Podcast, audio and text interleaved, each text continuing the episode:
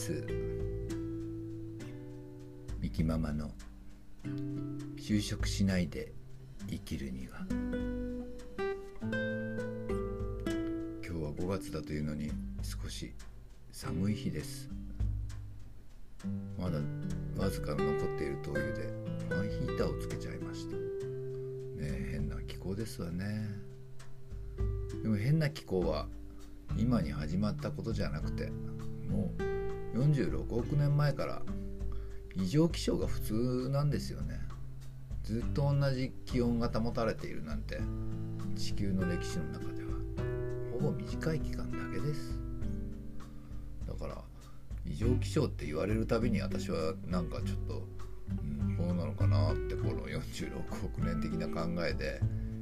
見ちゃうと別にそんなに異常じゃないんだけどと思っちゃう変わり者でございます。昨日ね「エヴァンゲリオン」を見てきました。よかった。私の20年以上の付き合いお付き合いですからね「エヴァンゲリオン」まあすごく映画も大好きなんだけどあのシンジ君が逃げちゃダメだ。逃げちゃダメだ。逃げちゃダメだ。って葛藤してますよね。私は逃げ逃げ派なんで今日ちょっとその逃げるっていうことについて私の過去の体験を踏まえてお話ししてみたいなって思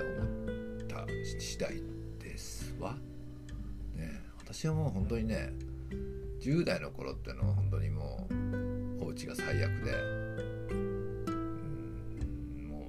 うなんかこう何もかもが嫌だったっていうとなんかちょっとね中二病っぽいんだけどまあ中二病だったんだね。それでも死のうとずっと思ってたの。毎日毎日ね。死んじゃえばもう死に死ぬことにすごく憧れ抱いててさなんか死んだらなんかこう美しい漆黒の世界がねどういう風になるんだろうとかいろいろねそういう死んだ後のこととかをずっと考えたり本読んだりしてました。でまあ実際ねそう行動に移すことはできなかったんだけどその代わりにもう死ぬ代わりにもう逃げようとこの場所からね。だからもう家家出もしたしもう家からも家も家だったから家も出たこともあるしでまあ最初はね家を出てね公衆電話の中で寝てたの。ちょっと寒かったんだけど夏だったのかなあれね。公衆電話っつってもその頃はもうさすがに透明な公衆電話であんな昔みたいに。その前はあのなんか肌色のさ肌色っちゃダメだ。何？ペールピンク。のさなんかあのあの外から見えない。公衆電話だったんだけど犯罪とかが起きるからっつってあの透明なあの公衆電話に変わっちゃったのね。ででも駅なんか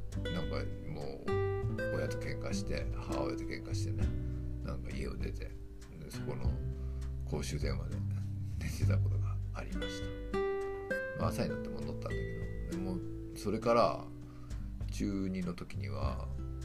塾行くお金を持って家から親の金盗んで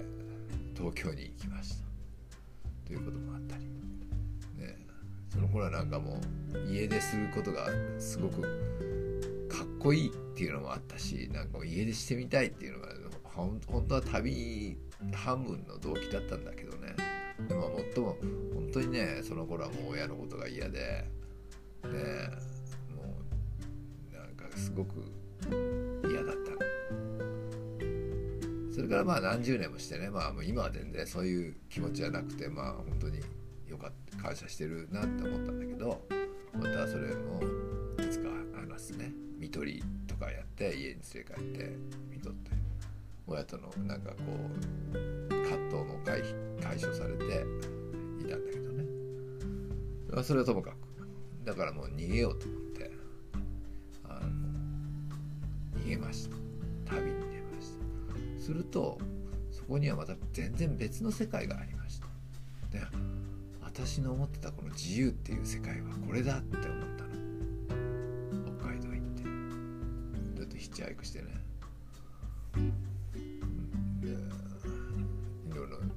九州も行ったわ。そんないろいろヒッチハイクやあともヒッチハイクもねだんだん面倒くさくなってきて 50cc のバイクであのいろんな東京やら九州やら行ったこともあったし原付しか免許持ってなかったからね。それでね海外行ってもうそれも全部私にとってはもう逃げだったねでも逃げてよかったと。逃げてもね逃げた先にまたその現実があるわけよ、ね、そこでなんとかやっていかなきゃなんないしなんとかできなければもうそれでおしまいじゃない。それそれはもうその人の選んだことだから仕方ないわよね。逃げちゃダメだって言うけどやっぱりそれ逃げて正解の人もいるし逃げてそのまま潰れちゃう人もいるし。でも潰れてもねいつかどんな長くなっても必ずそこからまた回復するものなのよ。その潰れたっていう体験をその人はね回り道だけどそれが必要な体験なんじゃないかななんて思っちゃいましたわ。ではまたそういうことで。逃げます。ね津波来たら逃げないとね津波来たらバラバラに逃げましょうっていう天然講談でしたっけ？そういうのもありますから。ねランナウェイとても好きさ。はい、リスペクト、感謝、グッナイありがとう。バイバイ。